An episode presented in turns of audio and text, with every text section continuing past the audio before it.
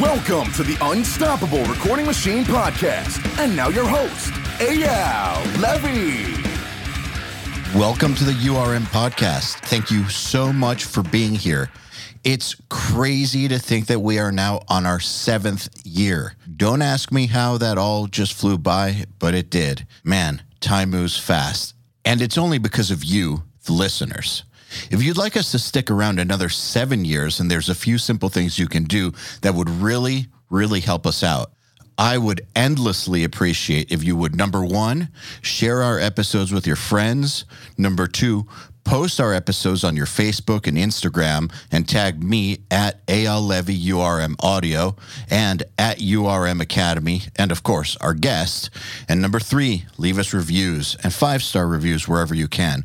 We especially love iTunes reviews. Once again, Thank you for all the years and years of loyalty. I just want you to know that we will never charge you for this podcast, and I will always work as hard as possible to improve the episodes in every single way. All we ask in return is a share, a post, and tag us. Oh, and one last thing. Do you have a question you would like me to answer on an episode? I don't mean for a guest, I mean for me. It can be about anything. Email it to me at eyal at urm.academy.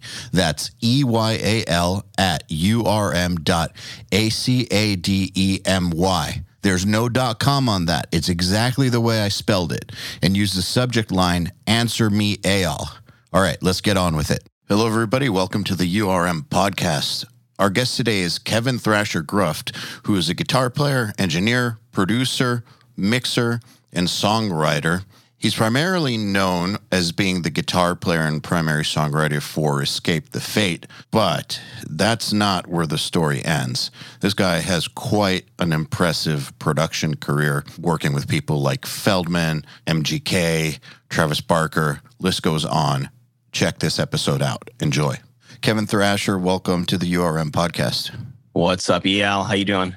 Good, man. Thank you very much for being here. Just want to say congrats on everything that you're doing. It's uh, it's rare to actually be able to pull off multiple careers at the same time. Yeah, it's been awesome. It's kind of the dream, I think, for a lot of people. But for a lot of people, it doesn't work out to where it's like both or all three things that they do are at a high level. Usually it's like they'll have like a really good production career, but then the band is like a side project or whatever. Or they'll have a band that tours a lot and their production career is like, meh. So it's pretty rare to be able to, I think, do both at a high level. Um, I'm curious if, I don't know, if you have to try hard to get everything done in a day or it does it all just feel like part of the same thing? And just when you're working on one thing you're working on one thing and that's that. Yeah i guess that's how i focus on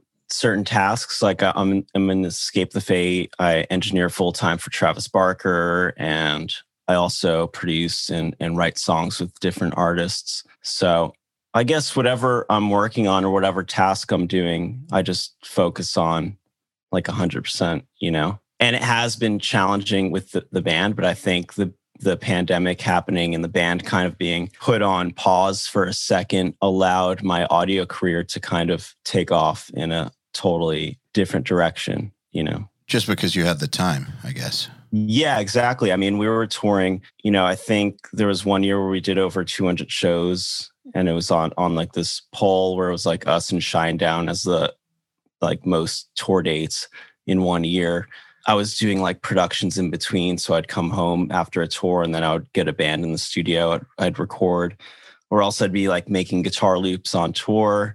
We locked in with John Feldmann. I co-produced the Escape the Fate album with him, and I got hired by by Travis Barker during that because we had him come in for one of our songs.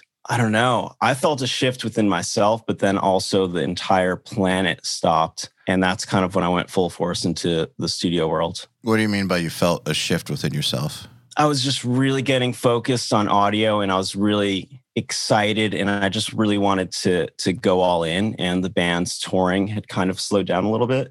So I was able to spend more time in the studio and spend more time with artists and making productions and I just really wanted to be in the studio more and I found an opportunity to go do that a bit more. What I find interesting is that for me, the way that I got my first real studio gig was my band went to Audio Hammer as a client and had Jason Suecof produce us. Then afterwards is when I got asked to come down to Florida to be part of the studio. So like something about what I did in the band while I was there was enough. So I think it's interesting that you being a member of the band on that session got you these got you these gigs. So what were you doing? That first of all got Travis Barker to hire you because sounds like you hired him first. Yeah, that's funny that's true. We hired him to to play a few songs on our record. We were making the Escape the Fate record, and I was just kind of going into it as I do every Escape the Fate record. I kind of like am the dude that that plays most of the instruments and you know is there for as much as possible. You know, we You're just that guy. yeah, I guess I'm just the guy in the band that does that sort of thing and uh, obsesses over things, or else goes home with the riff and tries to like make the riff better and like changes it. Shows up the next day with the full song produced. And we're working on this record, and I knew um, Travis had his own studio, and he was working with like all these artists and all these bands that I wanted to work with, and I was kind of just pestering John Feldmann. I was like, "Yo, if, if Travis ever needs an engineer." please like send my number his way. I'd love to go over there. And um, it was like January 1st of 2020. And I had recently like quit drinking back then, like like a year ago now. And I didn't party or anything. And I got a call from Travis to come down to the studio at like noon. And fortunately, I wasn't hungover from partying the night before and I ran to the studio. I was like an hour away. And I ended up coming in and engineering one of his sessions. And the first one was the Machine Gun Kelly session. And we all kind of hit it off and kind of just stuck around for the entire rest of the record. Okay, so let me just understand this properly. You hire Travis Barker on an Escape the Fate song. He comes in, meets you at the studio, right? Where you're co producing with John Feldmann. Do you guys interact a lot? Throughout the session, Yeah. I was kind of just like present and a little starstruck, honestly. I was like, I'm, I'm just going to let these guys do their thing. Okay. I was like, I love that drum part. You know, I wasn't like coming in and like trying to sell myself on anything or sell sell them on anything. But So you were just a dude in the band that hired him. Like from him, I'm just trying to think about it from his perspective. You're just like a friendly guy in the band who hired him to come do his thing. right, And he probably felt like he was talking to Feldmann most of the time. probably yeah. They just had that relationship, you know. So then when you told Feldmann to help you get that gig, do you think that Travis remembered who you were? Yeah, probably. I would imagine so too. So you must have made some sort of impression. I guess so. I don't know. I, I feel like I do turn into a different person in the studio. I'm definitely a little hands on, and I just know what I want on certain things. Or, or also, it's just like like a, a cool hang. I don't feel like I did anything too special. I, th- I think the reason I'm pressing you on this, man, is because I feel like the cool hang aspect and the right vibe aspect of these types of things are so damn important and they're so hard to define because it comes down to things like body language, knowing when to speak, knowing when not to speak, knowing what to speak about, knowing what not to speak about, like all these kinds of things that are really, really hard to verbalize after the fact. But I think that somebody having a positive experience with you in the studio, thinking you're chill and seeing that you've got some talent will register for most people, at least a little. Yeah, I would have to agree with that. Yeah. So when you did get the call, was it one of those things like, we need you in an hour or we need you in two hours? It was like, "What's up, Thrash? Trav. Can you be at the studio in an hour?" And then I was living in the OC at the time, and that was my commute. I was just going back, like driving up to a studio an hour, driving back home at like 3 a.m., an hour back, and kind of just doing that grind and just always showing up. And when I was there, just being super present and just killing it, I guess. How nerve wracking was the drive over there? I think I was just pumped. I was just stoked on the opportunity. And I was just kind of like, it did feel like a little unreal and it was the thing I wanted. But yeah, I just I just remember like just going and I was like, this is this is all meant to be. And and you know, felt right about it. it, tell me if you can relate to this. Um, whenever I have something big like that in front of me, I don't get scared more than anything. I just get excited to do the work. Everything I do, I see like part of the job. So nothing like that really frazzles me. Like maybe for a second at first, it's like, wow, I can't believe I'm doing this with this person. But then uh, that goes away, and then it's 100% just the job. Like none of that shit matters. Right. Yeah. I just remember coming in and, you know, it was a studio I'd never been to before. I got his assistant was there and kind of had a little rundown of of the board and, and some of the connections and and the inputs on Pro Tools, of course. But yeah, then from there I just rolled with it, you know? Yeah, that's pretty cool. Would you consider that to be kind of a game changing moment? Absolutely. I mean, just being at his studio was I was just looking on, on Instagram at, at some of his stories and I was like seeing a bunch of people that I wanted to work with on there. And obviously he's a legend and he's an incredible producer, songwriter, drummer, artist. Every day was like kind of like a cool surprise where like another celebrity or, or massive artist would kind of walk in. And it was um it was really cool. It kind of drove me to drive an hour there and a, an hour back in traffic. And, and, and I was just like committed, man. So you kind of went through the John Feldmann boot camp, right? I mean, not really. I came in to to John Feldmann as an artist. I guess I just got a different perspective of it. And then I don't know. I was just super eager to work 24-7. So I've heard all, all like the the John Feldmann boot camp thing from other engineers for whatever you know i've heard about it and you know people have different opinions on it but you can't argue with the results people who work with him go on and do big shit that's true obviously not every single one but a large number of them do right what do you think it is like what is it about working with him that unlocks that in people i don't know i guess he just provided a, a cool environment that you know, he's just like walks in the room super stoked on everything.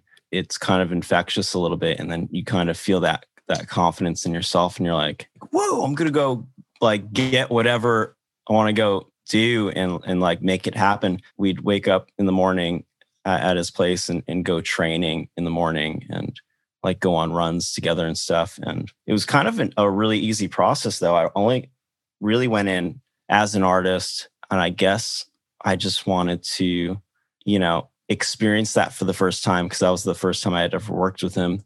He kind of came in to write and it was super easy. And then he would kind of leave and, I, and he would just let me like rock in his room and, you know, work on the productions. And he has a great team of engineers around him.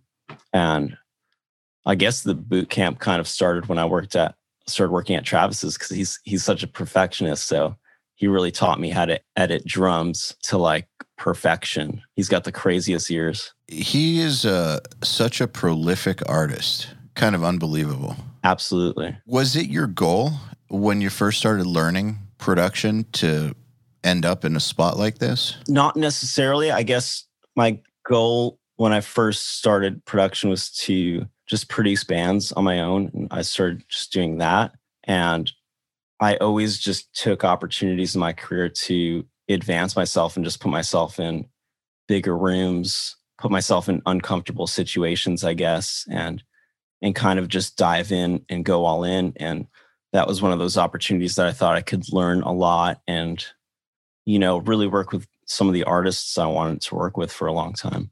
What was the thinking behind all the different things that you've done? Because done management, production, you play in the band, you've been a guitar tech, you've been a stage tech. Like you've done a lot of different jobs in the industry. Were they all in the service of, like you just said, moving you into a bigger room or getting you closer to the types of people you wanted to work with? Yeah, I think so. A lot, a lot of random things that I've done in the music industry. I guess, like when I first started being a touring artist, Um, I was in a band called Love Hate Hero, and we had a shuttle bus, and we toured, and we'd all take turns driving, and we barely made any money. So in between tours, I took jobs as like exactly what you said, like a stagehand, built stages. Like I would work at like the Henry Fonda, and I'd be like loading in bands that I was just on tour with, just to just to have like a day job while I was in, you know, an up and coming band.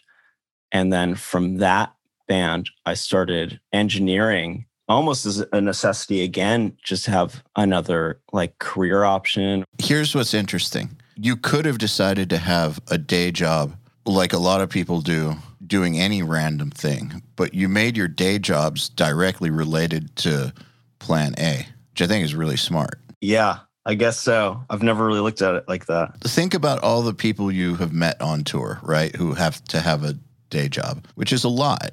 I mean, maybe not so much when you get into the higher levels, but especially at the beginning. And I'm sure with opening bands, and you still meet lots of people who have to have another job. A whole lot of them don't have jobs in music. I think the smartest thing, though, is if you want like a career that's always growing, that will outlive your band, uh, you need to do everything possible to uh, to stake your claim in the music industry, and so making sure that everything you do is somehow moving you forward is super important. And so I think, yeah, so band wasn't on tour, working as a stagehand, and still being able to network with the bands you were on tour with. So you're still a relevant person to them. Um, then engineering it just makes a lot of sense. It's a smart move. Right. Yeah. So I was I was just doing that a bunch. Honestly, just learning how to produce bands by just producing bands. The, I think the first album I did was my singer's album, The Dead Rabbits. And we kind of just did that like on the road and we did it at my old apartment and we pieced that whole thing together, which is one of the first albums that I, I recorded as like a producer. Did doing that then lead to other bands, like go on tour, record other bands, go on tour, record other bands? Exactly. And at first, were they like just locals? Yeah, they, they were all kind of like locals, or else I, I would just record almost anyone that I was able to to work with. How did you find the time to get better at engineering? Well, first I was just kind of doing it, but honestly, I signed up for you guys for for URM. Good move. I took a bunch of courses on there. I like I've listened to like a bunch of these podcasts. Good move. Yeah. I support this message. But you were getting it when you could. So you were using the URM resource, getting it when you could, and uh, recording in your off time. And then eventually that led to bigger opportunities. Yes, exactly. When did working with bigger bands start to happen? Or was it more like your band got bigger and bigger, and then you ended up with John Feldmann, and that led to working with bigger projects? Like, how did that all work? Yeah, it was sort of it was sort of that situation. We were just getting in the studio, and one of my goals was to to really like produce my own band's album and we were working with Howard Benson and there was a song called Broken Heart that I ended up producing on one of our records and that was like kind of the first one that hit and it ended up being like a radio single for the band and I think I was growing while being in a band and in between all like the crazy touring I was just like studying or, or making my own productions or songwriting with different artists. And anytime I got into a room and, and would write songs, I would just take the productions all the way and end up becoming the producer of the project. I think just through touring so much, I wasn't able to make so many albums or, or records. So I was just doing singles, I was doing EPs. And I think that's kind of why I really wanted to to take this next step and and start working with Travis and, and work kind of under someone because I always worked on my own. Sounds like everything you did though, because especially because of the limited time and limited amount of projects you could take, you took every single project as far as you possibly could. Right. Yeah. Rather than just let it be a songwriting session, because given your schedule, 200 days a year is a lot. Um, given your schedule, who knows when the next time you're going to be able to do a studio project would be. So make the most of what you've got. And you know what's interesting, I see a parallel here for people who are listening who have day jobs and families who are trying to build a production career and don't have much free time. Well, same sort of thing. The time that you do have should be spent making the most of. Even if you only have a few hours or a couple sessions a month, those sessions should be taken to the extreme, in my opinion, kind of like you just did. I think a lot of people don't understand how difficult it is to try to do a production career, maintain a production career while on the road. It's really hard. Something I always did struggle with because I would, I feel like it would take, I would get off the road and I'd have maybe a month or two, and it would take me a couple weeks to get rolling with with an artist or a band or find someone to work with, and we'd start working together, and then the next artist would hit me up, and I would roll into that, and then I would feel like this snowball effect happening, and then we'd go on the road for three months. And that whole thing I was building up would would kind of go away. Like this guy's not available, so I would stop getting calls and and I would come off the road and I would look for another audio gig, and it would be the same thing another two weeks till I found someone, and the whole thing would kind of build up, and I'm like I'm making all this progress, I'm getting all the steam behind me, and then again we'd be on the road, and then we'd make a record for a few months. And I'd lose all that traction. So I guess the and I was I was just learning and always like growing. So I was doing like maybe one or two songs in between tours, and I would just go all in on those, like edit the drums really well, replay guitars if I needed to, edit vocals, make everything sound like amazing. I would literally be on YouTube, like watching other mixes and and referencing and and just seeing how other people did things and and I would apply that to those songs and I would like really take my time. And I think that helped to get to the point where I'm at now, where it's we're turning it around like multiple songs a day, and you know the drums are like I'm the only guy over there, so it's I'll, I'll edit the drums and vocals as we go, and and make like nice sounding mixes by the uh, by the time a session's over. I think too the standards of what's expected out of people have changed to where there used to be a time where a songwriting session didn't need to sound amazing. You know, kind of like an unsigned band didn't need an amazing sounding um, EP or whatever. It could sound like shit, and and our guys would say that they can hear through that. Uh, songwriting sessions didn't need to sound like mixes. People would say that they could hear through that, but that's bullshit now. Shit has to sound great from the get go. I think. Absolutely, that's number one. I mean I think now that's kind of like the easy part of it is making shit sound great. Maybe the challenge is that we have a ton of songs. Like we'll we'll just set up jams and there'll be like three, four songs happening and the artist wants to hear it that night. So so we're staying up late and we're making all those ideas turn into songs or else making them sound good. So when you say jams, you mean like you'll set up a jam where it's like jamming improvising, jamming, just like playing, like Trav'll get on drums. The artist will be on on a microphone in, in Studio A, and there'll be like another writer in there playing guitar, and they'll just jam, and I'll be like recording it. Hour later or whatever, thirty minutes later, whatever it is, go back through and pick out the gold. Yeah, it's it's been kind of cool actually. Man, in order to pull that off, you got to have some really great people. Uh, to where the jams can yield three or four songs. Yeah, some talented art. But they are really great. Yeah. You don't hear so much about jamming anymore. It almost sounds like a lost art. So it's kind of cool to hear that this super modern stuff that you work on comes out of jamming. Yeah, a lot of it has been actually. I think Travis just has that crazy mind where it's like he'll arrange an entire song on drums and it's almost easy to follow it. Just because he has hooks within his drum parts. Yeah, his fills are, are hooks. It's weird, man. I think some people don't appreciate what an incredible drummer he is. Yeah. I mean, he was going to play in Slayer, apparently. Really? That's amazing. Maybe ask him if that's true. I haven't heard that story. Okay, so the rumor is it was in talks and they decided no because, you know, how Slayer fans are, but that it was in actual serious consideration Who knows? I don't know if it's true or not, but this is a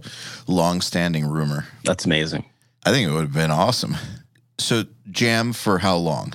Oh, they'll jam for like over an hour. There's been days of just jam sessions. We we just have like drives full full of jam sessions, and there's like so many great ideas and songs. And a lot of artists nowadays kind of come in and and write their own like vocals, melodies, and and lyrics and stuff. And and they come from like the rap world where they, they can just kind of freestyle lyrics and entire concepts that sound like full songs and and i come from the rock world where it's like a lot of singers tend to like take their time they'll write about a thing mm-hmm. or else a lot of co-writers will come in for, for a top line sort of thing and and the rap world is so sick where they just grew up like writing their own stuff so with these jam sessions they're just jamming freestyle like almost raps, but then like now that the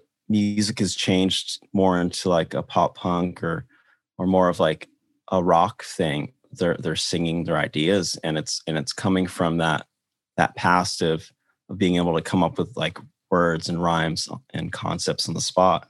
All right. So you get the jam. There could be four songs in there. What's the next step? The next step is probably I, I would have marked a bunch of the parts that were really good. Um, Trav'll come in and and we'll just start arranging it.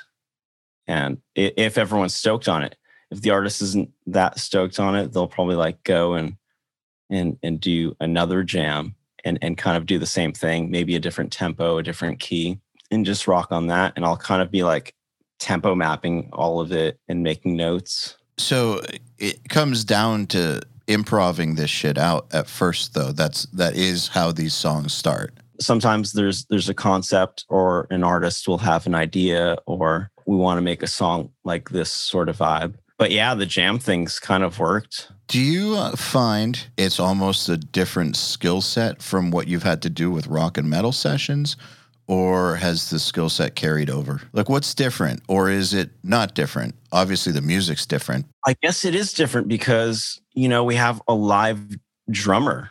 A lot of the rock and metal stuff is programmed drums, and the drummer mm-hmm. could not even be in the room. It's just guitar players programming beats, basically. yes, it is. Like, we have multiple kits set up. We have a, a drum kit, like, in the warehouse side of the studio. So it's like super boomy. And I've got like a mono mic way in the corner. We have like a main drum kit that sounds awesome and it's always ready to go. It's easier for Trav to walk into the live room and lay down a beat rather than like MIDI program something or and it's going to be great anytime he sits in front of a drum set. That is quite the advantage. Now, what about the mixing side of things? My mixes have gotten crazy good in the last year. I mean, we we've worked like for a year together now, and we've rarely taken weekends off or Sundays off. So we're just doing audio almost like 12 to 15 hours a day. The mixing challenge, I guess, for me was was originally the live drums and, and just making sure, you know, everything was in phase and, and samples were lining up and all that sort of basic stuff sounds like in that case, the skill set does carry over. Yeah. You got to know how to lay your samples properly. Got to know how to deal with phase. EQ is EQ. So I guess it's all kind of the, the, same thing. It's guitars, drums, bass, vocals, programming. The reason I'm bringing this up is because a lot of people think that if you learn in one genre, you're not going to be able to work in another, or which I think is fucking bullshit. Because we get a lot of people who are like, "Well, you guys are metal focused." It's like, yeah, that doesn't matter. That really doesn't matter. If you learn how to deal with phase, you're going to know how to deal with phase. Right, exactly. I mean, that's the thing. We're always checking, or I'm always checking. And yeah, we'll do full on rap songs, we'll do trap songs. And if there's multiple kick drums being layered, I'm checking phase. If there's multiple, if there's an 808 and then we're layering a Moog on top of it and a live bass or a live bass instrument, I'll be checking phase as well and making sure everything, you know, is sounding as powerful as possible. But yeah, I think that the skill set definitely carries over. So your rock and metal training has paid off. Totally. I have noticed that a whole lot of rock and metal dudes are moving into these hybrid genres of like the pop punk with rap thing or the you know rock with rap thing that's a thing now. This hyper modern stuff that is basically total genre bending and blending. A lot of the people who are doing real well in it are metal people strangely enough. They come from the metal world. Have you noticed that?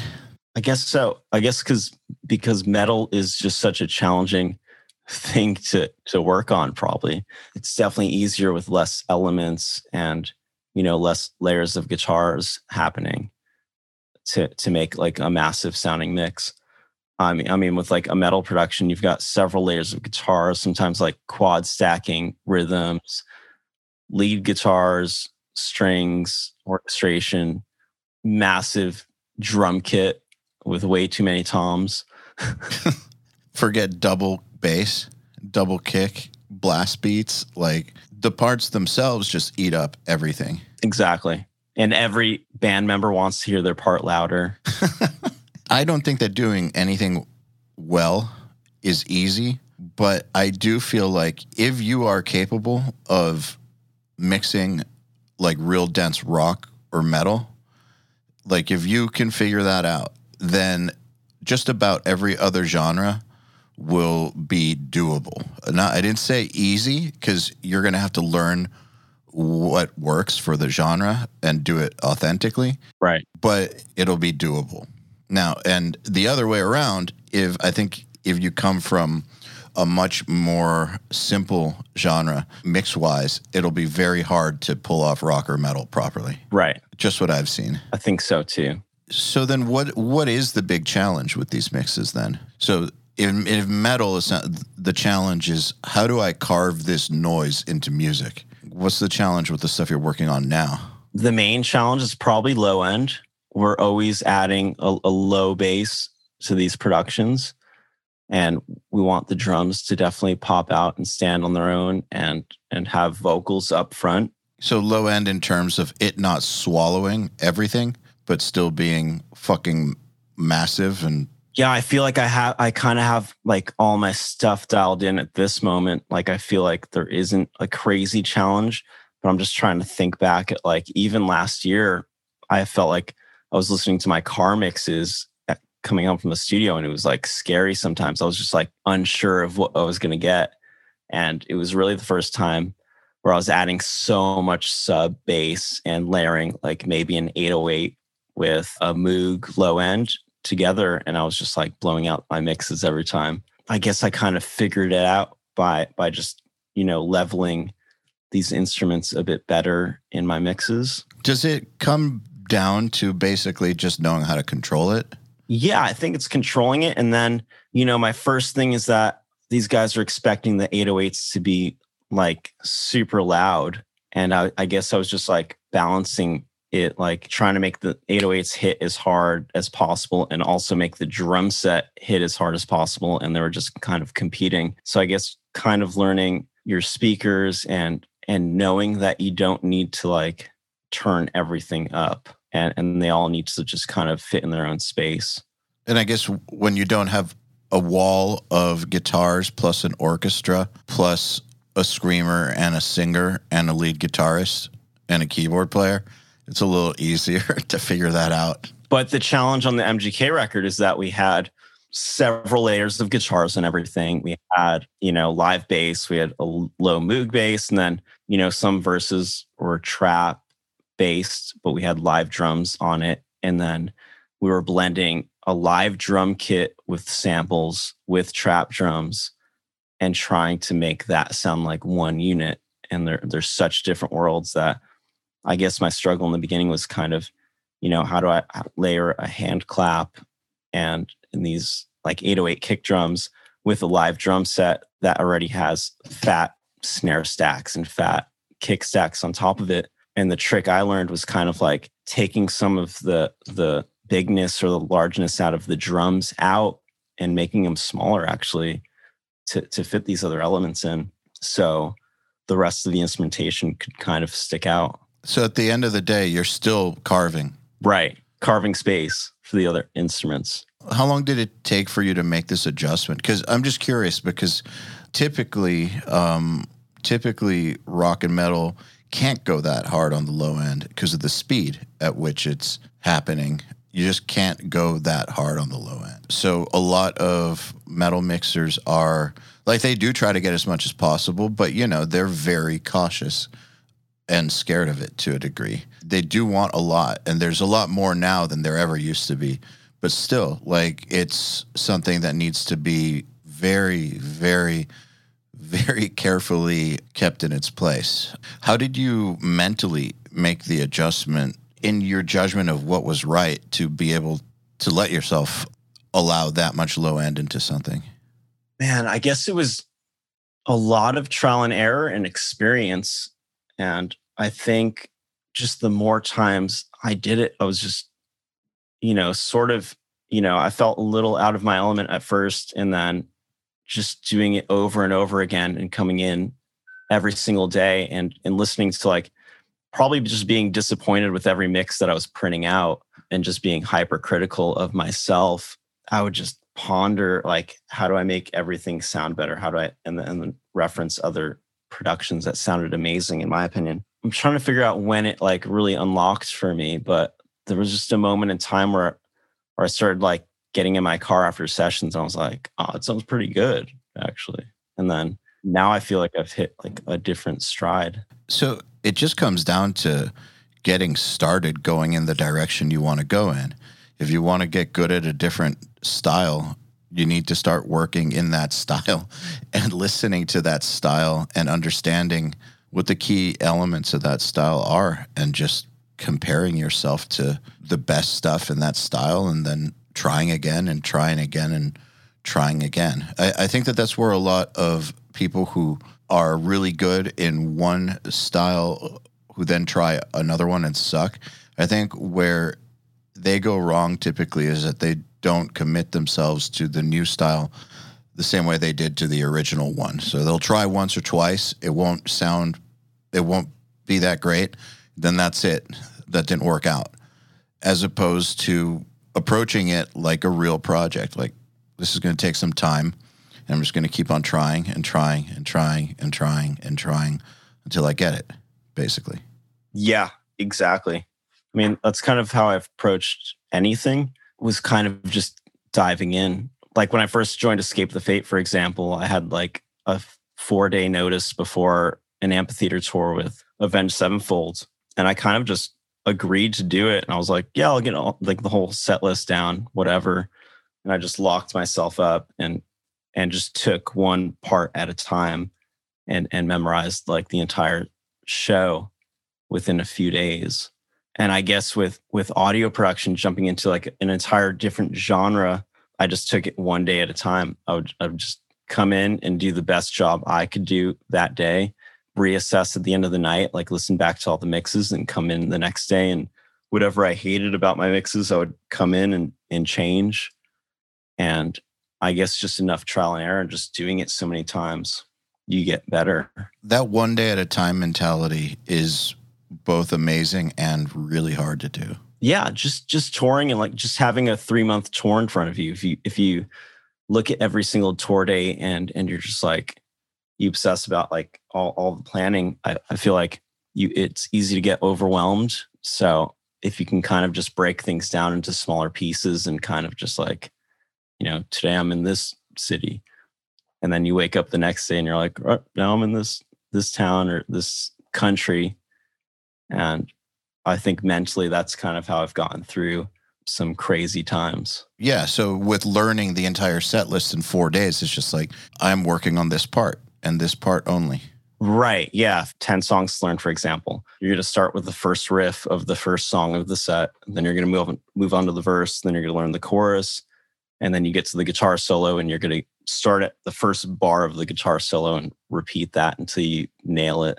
And then you do the first two bars and then you kind of move in increments. And I think the same thing with mixing audio and, and recording. You start off recording yourself with an acoustic guitar, then you record your own vocal, and then you add a tambourine to it, and then you kind of like build up until you have like this crazy production, like refining one one part of the production at a time. And I think you just have these building blocks, and that's that's how you get better. Yeah, I, I think that any other way to look at it will overwhelm you. It overwhelms most people. Yeah. I mean, just looking at if you're editing drums for the first time and you see how many edits you have to make on, on a on a drum performance and how many mics there are and the hi-hat might not line up with the, the snare drum and, and the snare drum might not line up with the kick drum. So then you're gonna have to like move that little increment so they all sound right. It's easy to get overwhelmed so I would just take things one step at a time. Hey, everybody. If you're enjoying this podcast, then you should know that it's brought to you by URM Academy. URM Academy's mission is to create the next generation of audio professionals by giving them the inspiration and information to hone their craft and build a career doing what they love.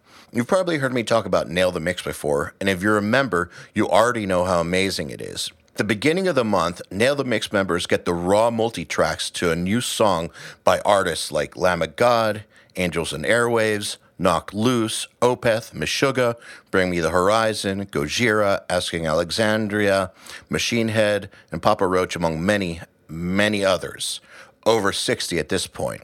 Then at the end of the month, the producer who mixed it comes on and does a live streaming walkthrough of exactly how they mix the song on the album and takes your questions live on air. And these are guys like TLA, Will Putney, Jens Bogren, Dan Lancaster, Tue Madsen, Andrew Wade, and many, many more. You'll also get access to MixLab, which is our collection of dozens of bite sized mixing tutorials that cover all the basics, as well as Portfolio Builder, which is a library of pro quality multi tracks cleared for use in your portfolio so your career will never again be held back by the quality of your source material. And for those of you who really want to step up their game, we have another membership tier called URM Enhance, which includes everything I already told you about and access to our massive library of fast tracks, which are deep super detailed courses on intermediate and advanced topics like gain staging, mastering, low end, and so forth. It's over 500 hours of content, and man, let me tell you, this stuff is just insanely detailed.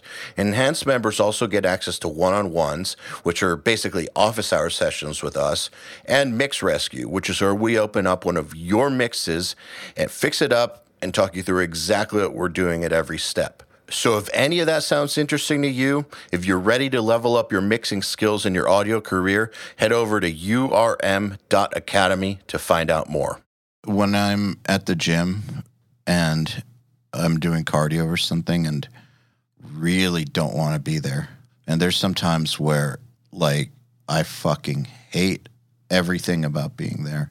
I just start breaking it down into 30 second increments sometimes 10 second inc- 10 sec even 10 second increments. I can go 10 more seconds. I can do 10 more seconds. Anyone can do this for 10 seconds yeah for real i'm totally serious 10 seconds and then eventually your mind stops the negative voice stops you start thinking about something else and you're good but like when that overwhelm voice or the i don't want to fuck still an hour left to go how am i going to do that I can do 10 more seconds. I can do 10 more seconds. All right, 10 seconds is up. I can do another 10. It's the same sort of thing. I f- feel like also when you start thinking like that, I mean, first of all, it's super efficient. But second of all, it doesn't let you get overwhelmed. It's like impossible to get overwhelmed because you're not thinking about the shit that will overwhelm you. You'll, you're thinking about a task you can actually accomplish right then and there. Totally. Yeah. So you keep yourself in a positive state. I definitely relate to that. Like working out too, it's like the same exact thing. If you want to learn how to run a long distance, you're going to start out running a half a mile and then, you know, work on that until that gets easy and then run a mile and run two miles and then increase. Same thing with building speed on guitar. Start out extremely slow, playing a G major scale, and then, I mean, that increment thing comes from that probably, like how we learned how to play guitar fast or, or you know, shred, where we, we, we would use the metronome, go up to 95 or even 93, and then and then slowly move a metronome up and and practice and just have that repetition. Yeah. If and if you thought about the distance from starting at 90 and trying to get to 180, you'd get depressed. It's interesting because at the same time, I think it's important to have a vision of where you want to go. And so, in order to have a good vision, you do need to look at the big thing that is overwhelming. Like, you still need to be conscious of, well, I have four days to learn these 10 songs. So, you can't take three days to learn the first song. No. So, how do you balance the reality? Like, because there's always a reality here, you know? How do you balance the reality with the mental game of, uh, taking things step by step. Yeah. For example, I mean, uh, learning that escape set, which I did that multiple times because there were times where I would I was just a fill in for for escape when I first started. So there was, I think, two tours where I had like there was one tour where there was like two days before the first show, and it was like opening up for Motley Crue. no pressure. Yeah, you kind of just blaze through it. I don't know. It, it turns into a blur. But I remember just like being super hyper focused and and sleep was not an option. I think I just loaded up the songs in like Logic at the time before I was using Pro Tools, and I would just literally loop sections. I would just play it over and over again, build on.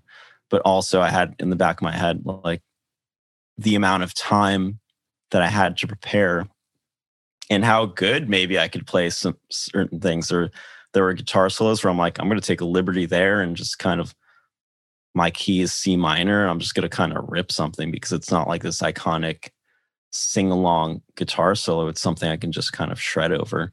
And that was another thing when I was joining Escape the Fate. I kind of wanted my own identity as a guitarist. So I was taking the solos, for example, and kind of making them my own. Yeah, but still, even so, it's a lot of material to take in in a very short period of time even if you are taking liberties. Yeah, I guess there's just like in my head, I just knew I could do it, and I would just I just kind of committed to the to the goal of learning the songs and just taking it one step at a time, but also at a fast pace, like he said, because there was a time where I, I now I need to rehearse without you know listening to the songs in case I just have a click track in my ears, and of course that that show that we opened up for Motley Crue, all of our in ears went out like halfway through the set.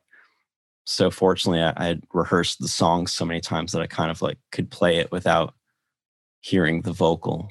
what? A, of course, that happened the first show. Yeah, it was so scary. Yeah, sounds like a horrible moment. Yeah.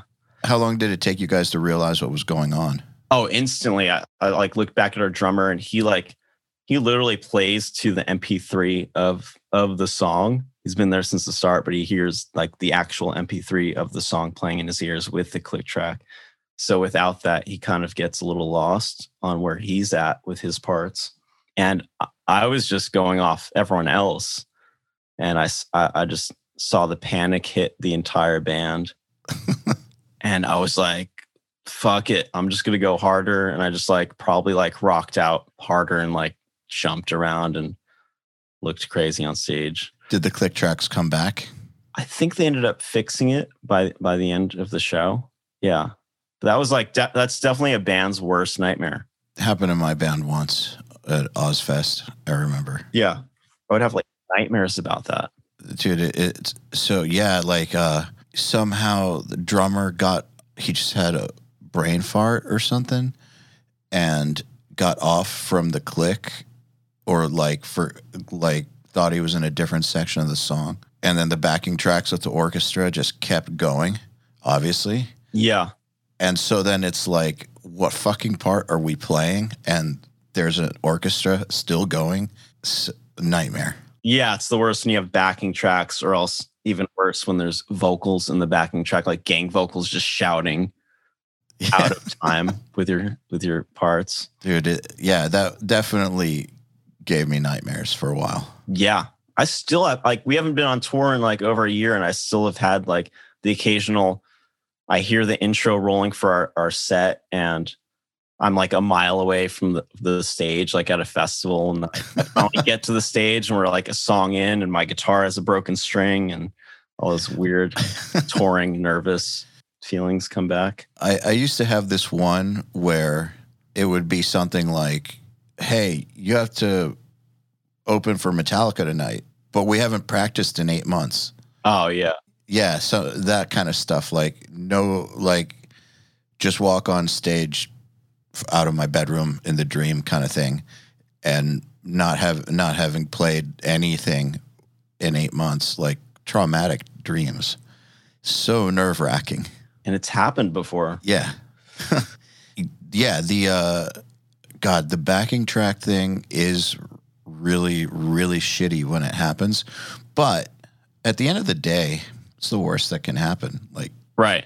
I just go harder when when there whenever there's like a fuck up or like a mistake on stage. I, it would just, or if I played a bad chord or something, I'd be like, whatever, and and just probably like rock out harder and and then on the next guitar solo probably go a little extra on it. yeah, I mean, every band fucks up. Yeah. But for some reason, I think that the anticipation of a fuck up is way worse than the fuck up itself. Yeah. I mean, people, yeah, people ask all the time, like, do you get nervous before you go on stage? And I'm like, not exactly, but I'm just worried that I'm going to like break a string. Did I change my strings recently or are my in ears going to work tonight? Yeah, exactly.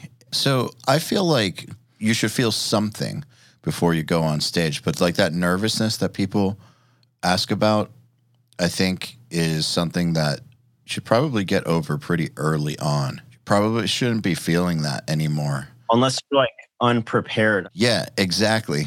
Like in Hollywood, they have these impromptu like jam nights where they'll call you like the morning of and like, hey, do you want to play like these four songs? And you're like, sure. And you don't realize like, like it could be like a Nirvana song, but there's just like odd changes, and you're like, this chorus happens like an extra round and a half, or like even if it's like an old punk song, it's like this doesn't have like a, an arrangement that's normal, so you have to like really memorize the arrangements. And I feel like I've I've felt nervous on those just because just not learning the songs well enough. So I think there's a difference between being concerned or worried about something versus being nervous. And I agree with you that the nervous thing comes from generally being afraid because you feel unprepared, unable to rise to an occasion because of something. But like concern is like, yeah, is the battery pack going to die? Did the guitar get strung up right? Like, Right. Like I have a Floyd Rose, so it's like, did I stretch out the strings well enough? is it going to explode? Yeah. There's a big difference though, because those are those are things that you do need to keep your mind on. Because the moment that people don't keep their minds on those things, they go bad. That is when battery packs die on stage. You know, when people do get complacent about those kinds of things. Yeah. Or you break a string if you don't have a backup guitar in the same tuning. If you were not concerned about that type of thing happening and then didn't take the precautions to make sure you'd be okay, then I could see you getting nervous about getting on stage. Right. to me, the nervousness would be a result of not being concerned enough to handle your shit. But still, you're still going to be concerned about breaking a string. I mean, that shit happens. What about with uh, studio sessions? You ever get nervous during those or before those? I did, and I feel like now I've I've been in s- so many different situations. It's it's rare that I'd be nervous for anything, and especially that we moved into this new studio in December, and it's only been me there, so it's like my my my settings on everything. So like I guess the same thing. I would only be nervous walking into a session, not knowing if you know Pro Tools will have like the plugins I'm used to using, or else like knowing the routing for the studio. But I guess I could use literally anything and, and still have a successful session. So, um, and I, I have gone to like other studios, and you know, I'm like, I just need to know what input the mics at in, and you know, what input the drums are all going to, and and we're pretty much set. Like I don't need assistance or anything, but I guess I did feel nervous when like Halsey came in, for example, like or or or I guess like that little like starstruck, like excited feeling. I'm like, oh man, I better not mess this up when she gets in the vocal booth. But I kind of just pushed any worry away, and I'm like, I've done this a million times. I've recorded. You're just doing the job. Yeah, exactly. Just get back into that headspace. And she was, uh, she came in, she wrote her parts for the song and crushed it and was like amazing. People asked me if I was nervous when we did Nail the Mix with TLA. And I was thinking, why would they think that I'd be nervous? And I was like, okay, it's TLA. They'd be nervous. To me, it was like, okay, yeah, it's cool. We're going there. Better not fuck this up, obviously. But I have the better not fuck this up about everything. But okay, so better not fuck this up feeling was turned up a little bit more with TLA, of course. Like, how could it not be? But then when you're there, like, we've done this every single month for years and years and years. This is just us doing this at another studio with another mixer. He just happens to be TLA, but that doesn't matter because we're just doing the thing that we always do. And so there's no real nervousness with it. There's definitely a little extra, like, like you said, like, you know, when you're, you got starstruck a little by her and did have the better not fuck this up feeling, but then you went straight to work doing the thing that you always do. Exactly. I think the TLA session was a little bit like that. It was definitely like, you know, we went to his house and stuff, and I was like, all right, this is cool. Better not fuck this up. yeah. And you guys have done it like so many times where it's like any wrong scenario that could pop up, you've already probably experienced that. Yeah.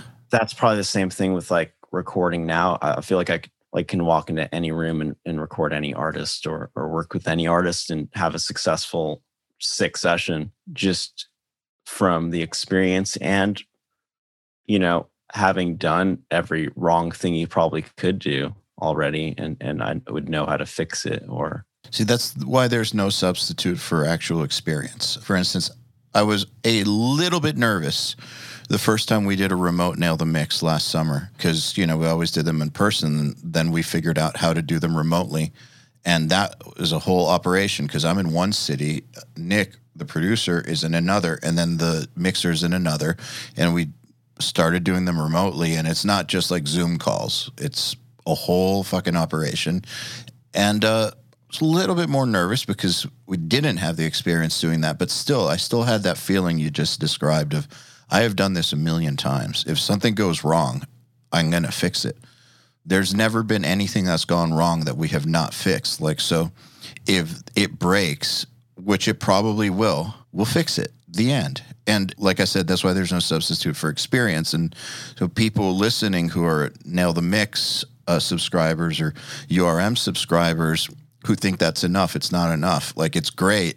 Obviously, I back my own shit, it's great to learn from, but the one thing that you're never going to get from it is all those different experiences of shit going wrong under pressure and having to fix fix them and keep the session going. You can only get that one way. Yeah, kind of fucking up is is the best way to learn. And that's kind of probably how I've learned everything. The things I check on to make sure certain things are working. I can't think of an example right now. Like I guess tracking vocals in a tour bus and thinking they're going to be great to send out to someone. I know now that after nope. doing it, yeah, you're going to hear the, the generator rumbling the whole time, and there's going to be someone talking in the back room or, or a TV happening, and it's just just not going to work well for a, a professional recording. So we're going to rent a hotel room and and do vocals there, that sort of thing.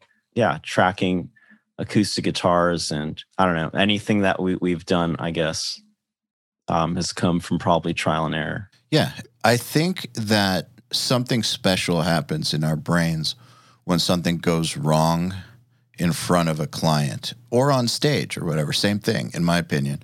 Like kind of a do or die scenario. Like you're not literally going to die, but I think that you're nervous, like your your fight or flight syndrome and the adrenaline rush don't know that you're not going to die. You still get that same do or die kind of feeling like I got to fix this or else. And it gets imprinted in your head as something that you will always be aware of, hopefully. Absolutely. If you care enough, yeah, if you're paying attention. What do you think in this day and age, say a producer wants to move into the kind of world that you're in, but isn't in a famous band? Where do you think they should start? You weren't in a famous band to start. Right. And I think even being in a, an Escape the Fate I mean, maybe it helped me get in certain rooms to have a connection, but if I wasn't good at what I did, it, it wouldn't mean anything at the same time. So I, I would say to anyone like starting out is to just record yourselves if you're an artist. If you're not an artist and you just want to be a producer and you don't play any instruments yourself, I would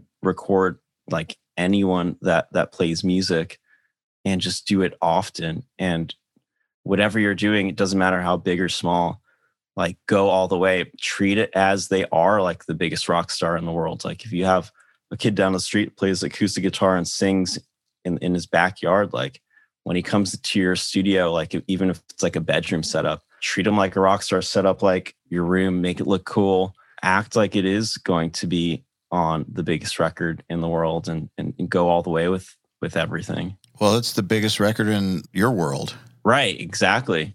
And honestly, you could discover the next big thing in your town. I would recommend just working with as many people as possible. Even if you think they suck, you're going to learn how to work with other people, other humans, and and there might be like a gem within the band that you could work with in the future as well. The even if you think they suck thing is very important because you only get better through really learning how to solve problems. And the people who suck will present you with lots of problems.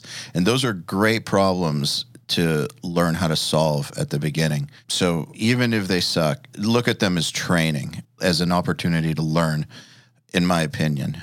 And if you do well enough and you keep getting better, eventually, little by little, the people you work with are going to be better and better and better. You won't have to work with people who suck. You know, anytime I worked with any artist, I always saw like the next artist in line. And I just imagined whoever I was working with, maybe if even if they're not the best artist or they're not the biggest name, they would go and tell their friends about working with you. And I would hope that they're saying that working with Bloody Blah was an amazing experience. And it was like my first time in a studio, and they made me feel this sort of way. And our songs sound amazing now. And they would tell their buddies, and then boom, you've got like your second job lined up. And that's kind of how you build your your reputation. And and the music industry is so small where where everyone kind of knows everyone. So it's like just to be like a, a true character and like, you know, learn how to be respectful of others and pave your way and, and create your career. I don't think people outside of it understand just how small it is. Yeah. It is tiny. At the higher levels, everyone knows each other or, you know, everyone's a, a phone call away.